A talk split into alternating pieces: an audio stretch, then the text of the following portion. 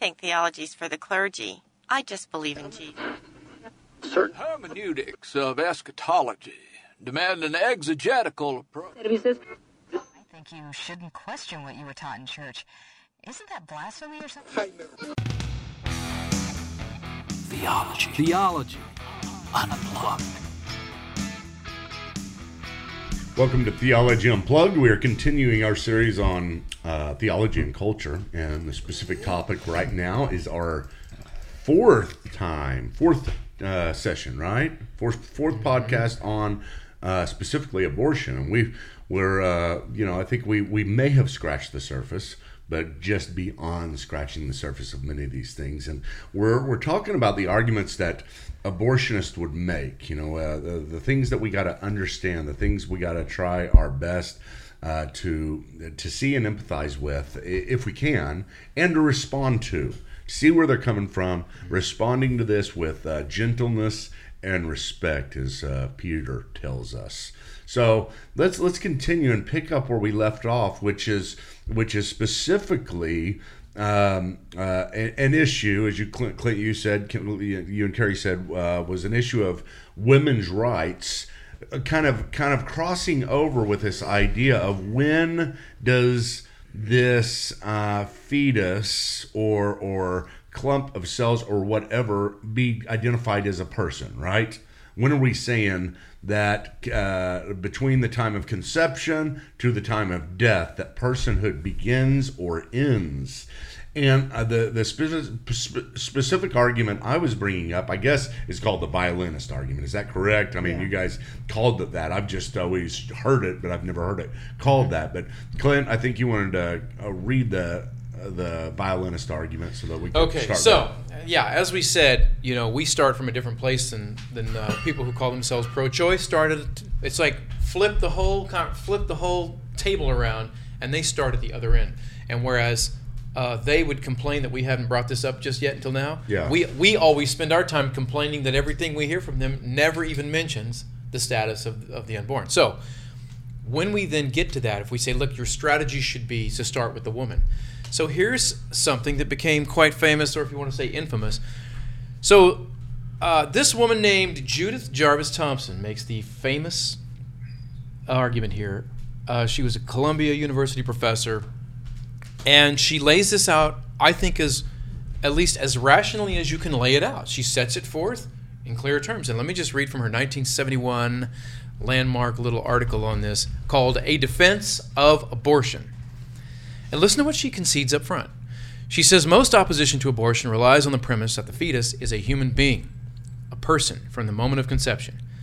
Now, she says she go I'll summarize some of it. She goes on to say she's not totally convinced, but she says, however, I'm inclined to agree that the prospects for quote drawing a line in the development of the fetus look dim. I'm inclined to think also that we shall probably have to agree that the fetus has already become a human person well before birth. Indeed, it comes as a surprise when one first learns how early in its life it begins to acquire human characteristics. So far, so good, right? Yeah. And then she says, by the 10th week, blah, blah, blah. It goes on to describe some of what we would agree with uh, for 1971 anyway. I propose then, she writes, that we grant that the fetus is a person from the moment of conception. She's going to grant that. How does the argument go from here? Something like this, I take it. Every person has a right to life, so the fetus has a right to life. No doubt the mother has a right to decide what shall happen to in and to her body. Everyone would grant that, but surely a person's right to life is stronger and more stringent than the mother's right to decide what happens in her body, and so outweighs it. So far, so good, boys and girls. Yeah. Ah, but here's where it gets interesting. It sounds plausible, she says, but now let me ask you to imagine this. You wake up in the morning and find yourself back to back in bed with an unconscious violinist, a famous unconscious violinist.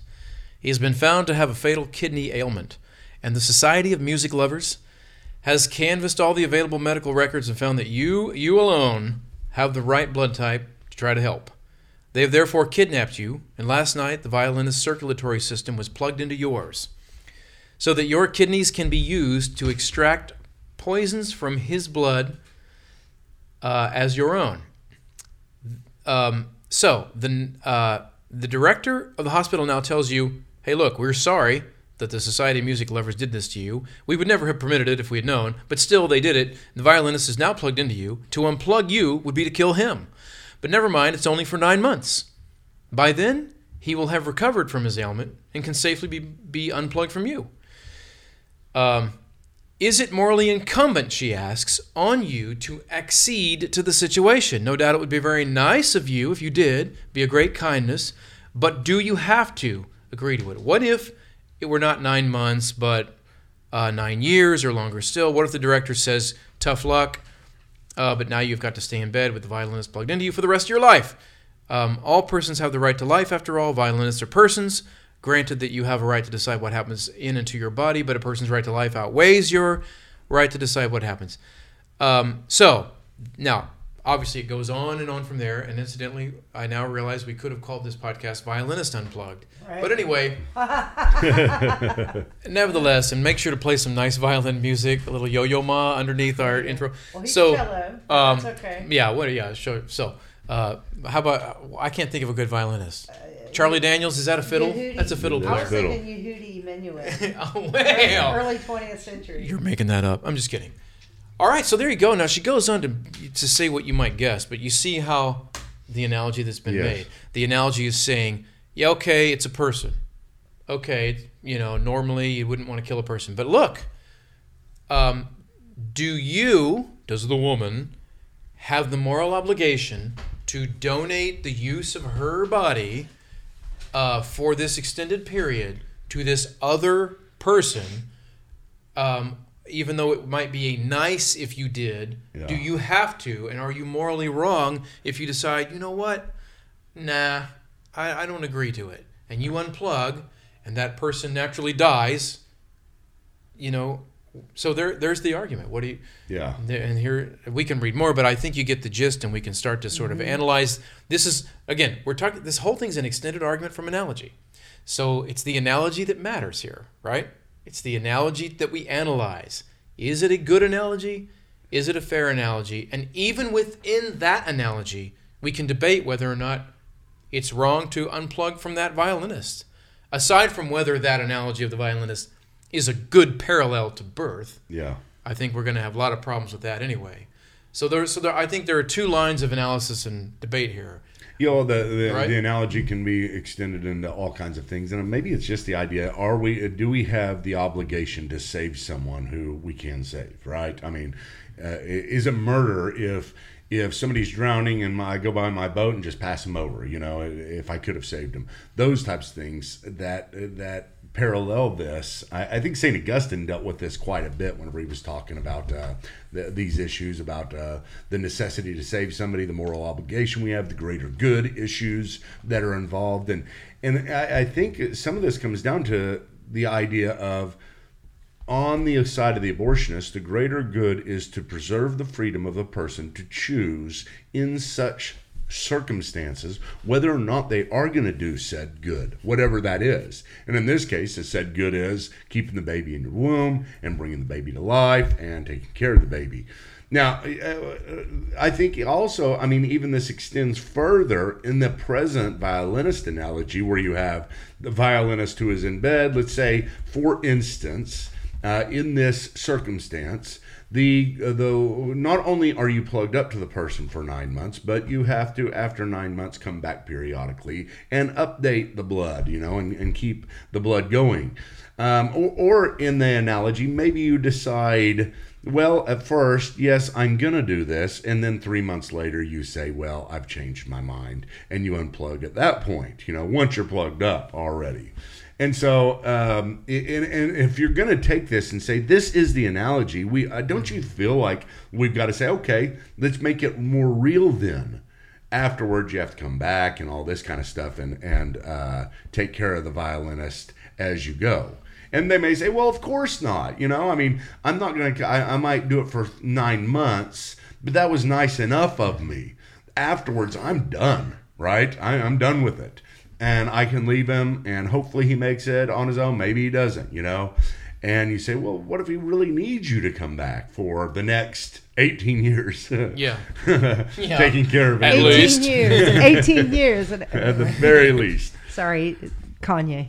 Go ahead. And so you're you're saying okay, but it, it, you have to come back then. And again, the, if you're going to use this analogy, what I say is use the analogy. I, I don't know if I'm correct, and that's one of the responses that we could give, but that's one I would say.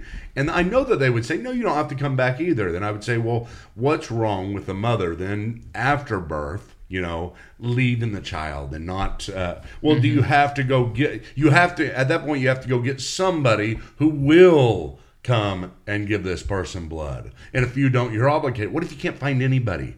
Are you obligated to it? No, just leave it. You know, leave him, leave leave the violinist.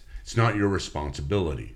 So I, I mean, I say first of all, let's really use the analogy if we're going to. Mm-hmm. The second of all, I don't think the analogy works out. Is that right? I mean, I don't know if it's a great analogy, but maybe I'll let Clint jump in here because he had a mm-hmm. few things to think about, say about that. I think. Yeah, about the nature of the analogy. Well, let's think about it. So we're talking about first of all, let's just walk through the different parts of it. So you have a mother and her biologically conceived, you know, child, her baby. that she's responsible yeah. for. Versus She didn't wake up and suddenly go, right. "How did this happen?" Right. know, I mean, the how closest something like you could happen? come would be like you were drugged and raped, and you wake up and realize you've been impregnated. Yeah. Like that comes closer. But even then, um, even then, this is not a stranger, um, in the sense that a, a baby is sort of uh, essentially there, there's something about, in other words, the mother-child relationship. I think we all, even That's animals, even animals understand. That's inherent. Yeah. Um, as one, uh, I have I have a good critique here from different philosophers who talk about it, and one of them says the mother child is primordial, you know, interpersonal, universally recognized. A mother is expected to do things for her children that strangers are not expected uh, to do for each other. Um, so, you know, a lot of times I think we see this in our culture today. In the on the extreme end of of this of the kind of uh, pro-abortion movement, I will see these things where it's almost funny. I mean, I pardon me, I sometimes laugh because they'll say things like, you know, the alien that invades your womb can't. You know what I mean? Have you seen these Yeah. kind of things? They make all these analogies like like a hostile has barged into your womb, A hostile parasite is waving a gun around and saying, "I'm taking over this here Yeah, yeah. womb right here." You You, know? you've been uterus jacked. yeah, that's right. You've been uterus jacked. yeah, and that's and, and those kind of analogies, of course, are absurd. Because who uh, you how depraved does your thinking have to get when you take something as fundamental and basic, not just even within the Christian worldview, but pretty much it's. Wouldn't you consider this almost innate and part of the most natural sort of revelation that people have that there's something about the that's your baby which is different from some dude got hooked into got hooked into your body. Uh, so I think the analogy is really goofy there. Um, and then, but like you said, um, the nine months. I mean, yeah, I mean, even even if we accept the analogy, you were you just said that long thing. I mean, we don't even have to get to the analogy if we if we raise our hand and say, I think you'd be wrong once you're hooked up to the guy to unhook it. I think it's a sin of omission in that sense. It's involuntary, in a sense, euthanasia on his part. He didn't. I mean, you know, um, I think it's even there. There there are problems in both areas. The analogy suffers problems, and the morality of the of here- the analogy what- here- itself suffers. Here's problems. what I would admit about this is that this is the only time. It's last time I said I don't get it. I don't understand. I don't understand. I don't understand. This is the Mm-hmm. only time whenever I said okay. Now I get it a little bit, you know, and it, and it's that the first time where there's been a slight bit of empathy that has gone over there to understand at least their way of thinking and how they can come to that way of mm-hmm. thinking, if that is the process, if that is really what is going on, to where they do feel like their body's been hijacked. Mm-hmm. Now, I mean. Of course, eh, he- oh, we would respond and say, I mean, there's a lot. I mean, I, I, I just, I got too much of my mother in me who just basically who cares? You know, I mean, you are responsible. Right. Period. You you are pregnant. You are responsible for that, no matter what. It doesn't matter how it came into you, because uh, it is a it is a an essential function of womanhood. It is an essential function of who you are. It's a re- it's this innate responsibility that you're born with that you do not have rights for certain things because you are a woman. Now you do have the right to pr- try to prevent pregnancy at all costs. Number one, don't have sex. Number two, um, be on some type of uh, uh, birth control. Number number three, I mean, there may be something so radical where you say, "I do not ever want an alien invading my body," if that's the idea here, and therefore I am in a permanently um, uh, close myself off through some type of surgical means. There's all kinds of ways, but in the end, by being a woman, by having a personhood as a woman, you you uh, may get pregnant, and then you do have that responsibility for that child. Period. I mean, I know that, that that maybe sounds cold and it doesn't even bring up motherhood or anything like that or the idea of, hey, you need to because you're a mother and you should feel something. I'm just saying, I don't care whether you feel anything or not. This is how it works. This is how being yeah, a human works. I think you're right though to say that because the the it's emotional arguments that are primarily being thrown around right now. I mean, if I if I tell you a story through the eyes of a young mother who, you know, had a wild night and oops, accidentally now has a baby and you know she works a job. It's hard on her. She doesn't have a lot of support. If I just tell you that story, you're only looking at her life. You start to feel sorry for her, and you think, you know, why can't she just do this? I mean. I mean, it's it's it's a little bit gory, and I wouldn't want to look at this happening, and it's it's kind of unsavory, and it's a shame that it has to happen.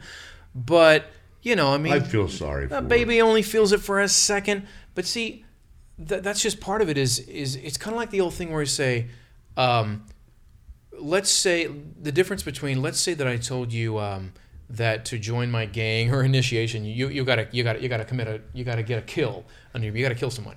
Uh, okay, you're but I assign you two different kinds of killing. I say you have to you have to uh, smother an uh, you know an innocent uh, you know uh, uh, middle-aged woman. A kindly church-going lady in her bed. You got to smother her. You, on the other hand, uh, there's a there's a light switch over there, and if you just flick it on and off once, a guy in Taiwan will drop dead. See what I mean? Now, Yeah. the difference between the two of you is, I mean, come on, man, you, you'll never meet him, you'll never see him. Who cares? It's, you'll you'll hardly cross your mind. He's not going to feel anything. Whereas- just Like flip the movie. You've The got Box. the trauma of it. You yeah, ever seen that? The they've Box, made movies like they- this. yeah. Yeah. Yeah, but I think objectively speaking, we have to acknowledge you took a life and you took a life, mm-hmm. and that's I think the, the the difficult thing here is, which by the way, the emotional part of it is being waged on both sides because I think pro-life activists understand that that even though we shouldn't make our arguments only on uh, on the basis of that, pro-life activists know where the bread's buttered and they know that people respond, which is why they show ultrasounds, which is why they they'll hold up gory looking those you know they'll sometimes hold up those posters Dismembered that are gross babies, and people yeah. are like that's disgusting but i think what they're doing is saying you want to you want to appeal to emotions and visual stuff that that gets a response we're just going to play They're by those rules too. too because Well- there's something visceral about Well, this that's also like Miley Cyrus with her abortion is healthcare cake. That picture. Well, Sabo. Do you know who Sabo is? He's sort of like a, a conservative Banksy or whatever. But he, anyway, it just y'all can look that up. okay i get i think i see where you're going with that It, it's a, it's Well, a maybe that's why. good- That's maybe Visual that's why, versus It's- visual. Maybe it's that's why visual. Pinterest. It's ha- you said something about Pinterest. Uh, Yeah, with live action. Yeah. Yeah, banning. Um, well, this is a side topic, but yeah, they they, they well, it's have. not a side topic because yeah, why? Why would Pinterest, if they did, uh, you know, I guess there's some guy that came out of Pinterest. Well, and said someone that, at Pinterest let the cat out of the bag anonymously Mm-hmm. that uh, they have relegated live action, the group live action, their pro life group, relegated them to uh, the porn list. They've been blacklisted as a porn. because uh, you know Who what knows is why? Pinterest about? Yeah. It's about posting the pictures, you know, and pictures up because the visual effects of things. I can't imagine what how that could be perceived as pornographic, incidentally, unless they're carrying over with the reproductive right thing. Well, because the baby doesn't have any clothes on. You know, even. I mean, I'm, sorry. Yeah. I'm sorry. That's a good point. Yeah. I mean, I'm really trying to figure out how are they getting away with that. Yeah. I mean, it doesn't even. It's to make terrible, but uh, again, it's it's these emotional things, and it, it- there is an emotional pull. There is an emotional jarring either way, no matter what you say. And and I've said this many times on this podcast that we are emotional creatures first, no matter what. And unless we recognize that, we'll never be able to get control of these emotions in any sort of way. And it's okay that we are because emotions are so important for us, but we're trying to drive these emotions by the right mechanisms and even drive those mechanisms by the right emotions. And so you have this, what is it, this hermeneutical spiral in our own life where we're trying to interpret this. And I understand the emotions. I think it's very important for us to see those emotions that are involved. We understand, as you said, the tables are turned because the other side is going at it from a women's rights issue. And ultimately, in the end, they see that as the greater good. No matter how many of these arguments we put forward, no matter how many pictures that we show, analogies that we have, the greater good is the woman's right to autonomy. But that's and that again that that's their first principle. I think we talked about that in the last podcast. That um, that's their first principle. That's what they've elevated that to. Bodily autonomy has been elevated to even above the sanctity of human life, innocent human life being preserved. Um, but the problem with that is that that's elevating my individual right uh, uh, above anyone else's ultimate right. Do you Yeah, see what I'm saying? yeah. Because the ultimate right to live, if that's denied, if the ultimate right of an innocent person's life, right? They have a an innocent person has a right to live, and I stress innocent because obviously there are uh, people that are guilty of certain crimes and they have forfeited their right to live. That's another thing altogether. But say an innocent person, if their right to live is denied them, any other right to, to, to privacy, to bodily autonomy, to uh, private ownership, to all of these things, uh, it doesn't even matter because their their actual right to, to draw breath has been taken from them. I- I and don't- that that I think if you want to tackle it, the women's right issue or whatever, I that's how I approach that. Well, then let's let's To approach this for a second from an emotional standpoint, if, if we can. And I don't know if this is cha- I don't think it's changing. I think this is right on topic. should you we answer it with emotions? Is that what you're saying? I No, mean, no, should well, we no, answer no, it not with emotional necessarily, arguments? But I'm trying to get into the mind of someone who To empathize i- with them? instead of looking at all these arguments and saying, okay, this is a political issue or this is a moral issue or a social issue. I just want to get in the mind of the woman, uh, the girl. Uh, let's say you know, 17 years old. She's Right. in high school. She's she's uh, uh, having sex with her boyfriend, and you know she's grown up in a maybe a, a home that uh, would not receive that, or uh, either are against uh, her doing this kind of stuff, or she's just got big plans in her Uh-huh. sin begets sin, yeah, kind of thing. And she maybe she was she was thought she was being cautious. You know, it's it's not as if um, most of these situations maybe come where people say, I, I don't care. It's a lot of them come, they're accidental. They didn't mean to. Yeah. And, and it comes as a surprise. So here, here's a girl, and all of a sudden she wakes up and she's starting to have signs of pregnancy, one way or the other. And then all of a sudden the thought enters her mind, oh my gosh, did so and so wear protection, you know, and he must not have. And then all of a sudden, panic strikes in, and she starts to think, uh, what what is what is the process from there on out to the abortion, in her mind? I think, to be honest, I mean, maybe this is my lack of empathy for people in that situation. Well, empathize. I- I'm trying to, but all I can think of is self, self, self. Yeah, yeah, exactly. Self, but that's self, okay. That's okay. Empathize and be self, self, self, But uh, th- or that- or just that's just, uh, sinful. emotionally move in that direction I mean, right self-preservation and self-interest and all of that isn't inherently sinful, but being completely selfish. Okay, well let, let me it's let me hard. do it. I don't Let me want do to it. Let me advocate. be the selfish I- person. Let Not to say I can't person. empathize with people being selfish, because just ask my husband. I'm a very selfish Yeah. person, but Well, I hear, I don't want to me. give that me. credence. Oh my that. gosh, I'm pregnant, and I am a sophomore in high school. And what are what is everybody going to think? I Uh, every- understand I all cannot of that. understand this. No, Yeah. no, I'm just walking through it. I'm going through the mind. uh, because I, I need I need to understand this mind first because I think this is where it starts. Obviously, it's where it starts. And so, oh my gosh, I'm pregnant. Everybody at school, all of my friends are going to find out. They they knew I was having sex, but it- being pregnant. You is really got to use this clip, this audio. You're getting some gold right here. and and I'm looking forward into my future, and I'm like, who's going to take care of this child? I can't take care of it. I'm getting really good grades in school. Maybe let's Me, just me, say. me. Yeah. Keep going. I'm I'm I'm, I'm, I've I'm, got I'm. plans to go through college. How can I support this child and go through college? My mother will be so angry. My whole family will will shame me. This whole situation is just terrible. So let's- now we've got we've got a situation. Let's say We got we're an in a, we're, let's say we're in a vacuum. Let's say we're in a we're in a le- legal vacuum, Uh-huh. uh, a penal vacuum, to where no, we don't have any situations yet.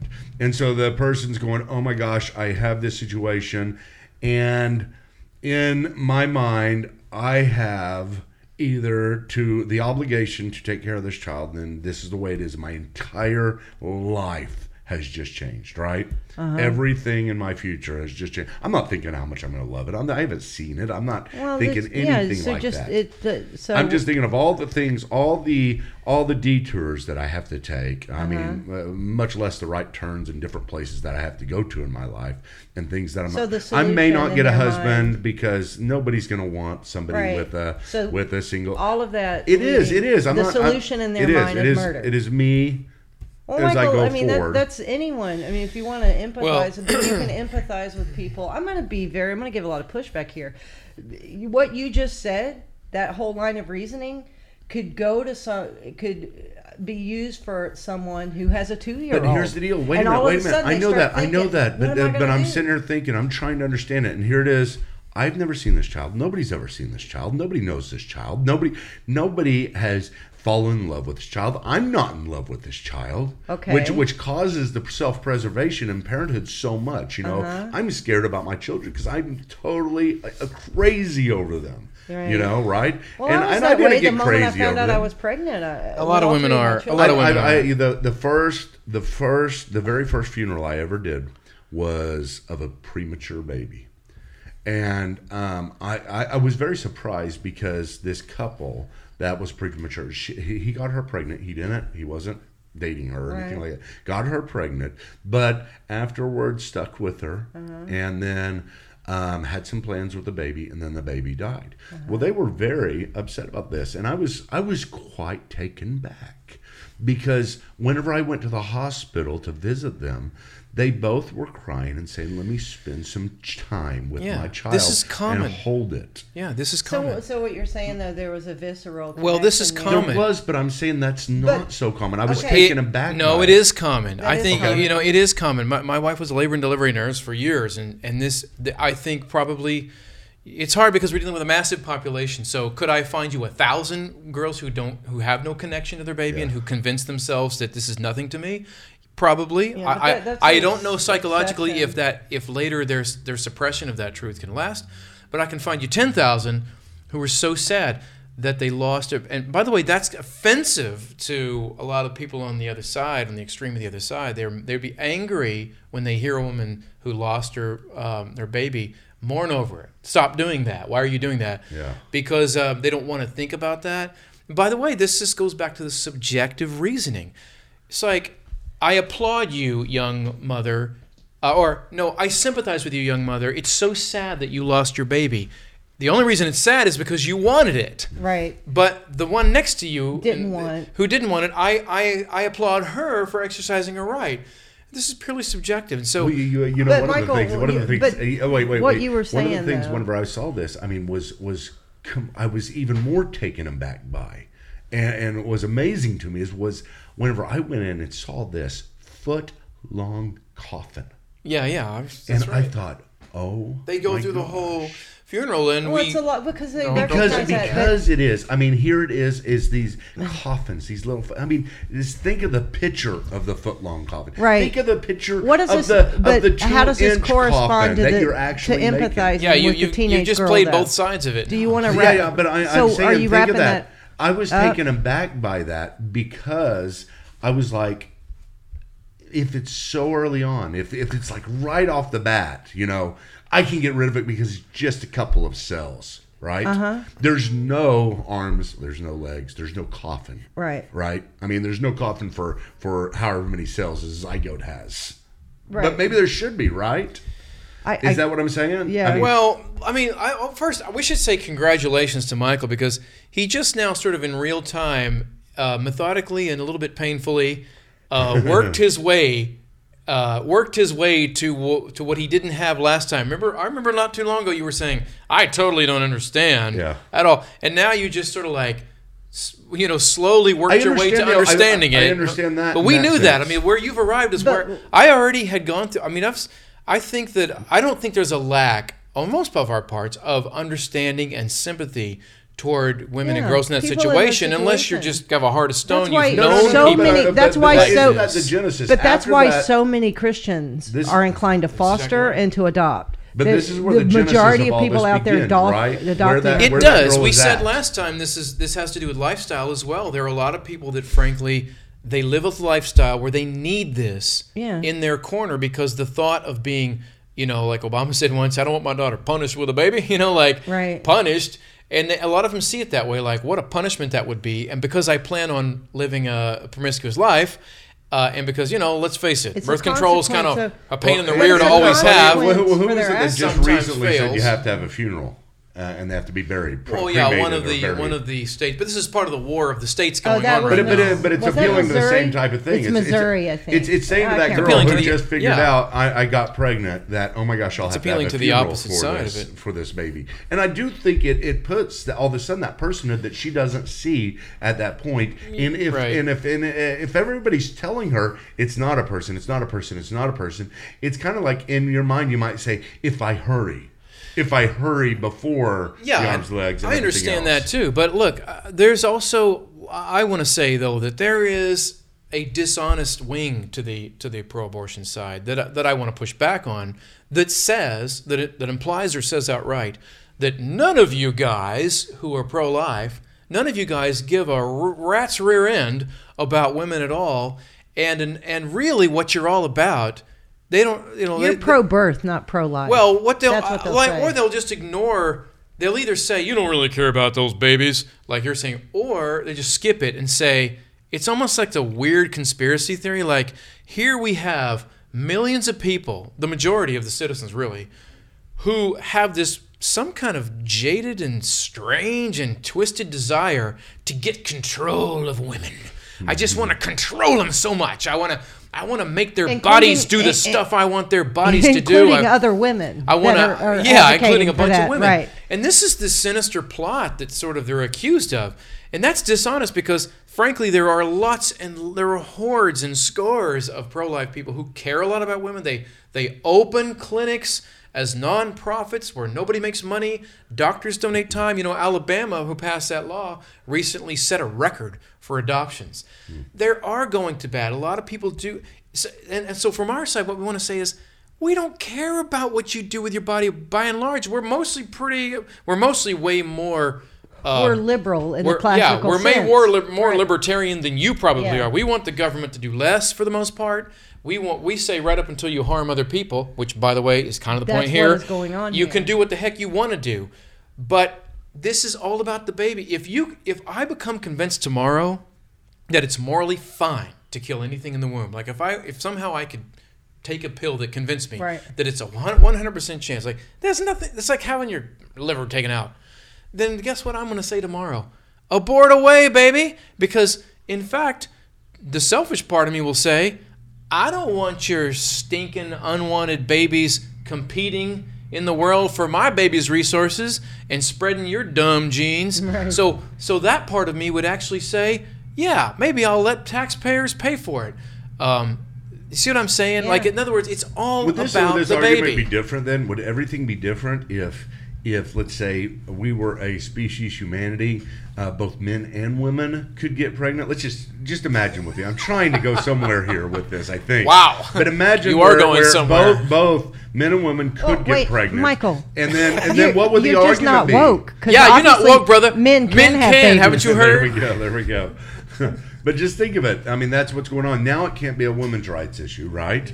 You can't say, "Oh, you're trying to oppress women. That's the only reason you have these arguments, or or you you think this way." Then it can get to the point where Yeah. we say, "Hey, you know, let- let- here's the real Yeah. arguments, and it's not it's not that. It has nothing." No, that's a good point. It's, that. by the way, Well, Michael's saying that. Some women have said that. They've said if men could get pregnant, you see this a lot. Yeah. And I do think, by the way, But that's just a smokescreen. But you know what? For It- the real issue. There is a Yeah, chauvinistic You know? It is. element on the other side too. Th- we always forget this, but nobody loves abortion more, and they're quiet about it. And they're, they're liberal men. Than, than a lot of men who are marching in those parades. You know why they're marching? Is it because they value women? No, because women are basically their playthings and their toys, Yeah. and, and they use women like public toilets. And what they think is, yay, abortion, my lifestyle without consequences. That's right. And so they're all for it. Yeah. And so I'm saying there there can be a chauvinism and a degrading of women on both sides. There could be. I mean, I, I, theoretically, some men could be, I guess, heartless controllers. I don't know, man. Maybe in the past generations, um, some women were were under the thumb of men to too much of an extreme degree, and maybe some men used them to. I don't know, some kind of handmaid's tale Well, uh, scenario. I don't know if that's true or not, but but I'm talking about right now. Right now, do you see that? Do you see any governments Uh, or any families no. or any churches trying to trying to herd the women in, in and turn them in, tur- and create some kind of birth? What would you call it, birthing factories? Yeah. Where you become like a what's like the Matrix? You're just a womb making Yeah. our babies for us. Yeah. I mean, who dreamed that garbage up? Besides some kind of weird sci-fi just a writer. hy- It's a- that's it's a hyperbole anyway. Like But the- that's the- the the- the- and that's the stuff that's selling. That's, That's what's selling. And that the- Michael talked about the fear people have. I honestly, that's on the extreme. Somewhere in West Hollywood, they're sitting around coffee shops talking about that. That's what the right well, wingers are going to convinced do to us. They've Yeah. convinced themselves of this because, again, because they're not dealing with the fundamental question: Is it ever right to kill an innocent human life? That's different from failing to protect an innocent human life and all those, like the violinist analogy and all of that kind of stuff. Is it ever right to to take an innocent human life? And I think it is not. Theology Unplugged.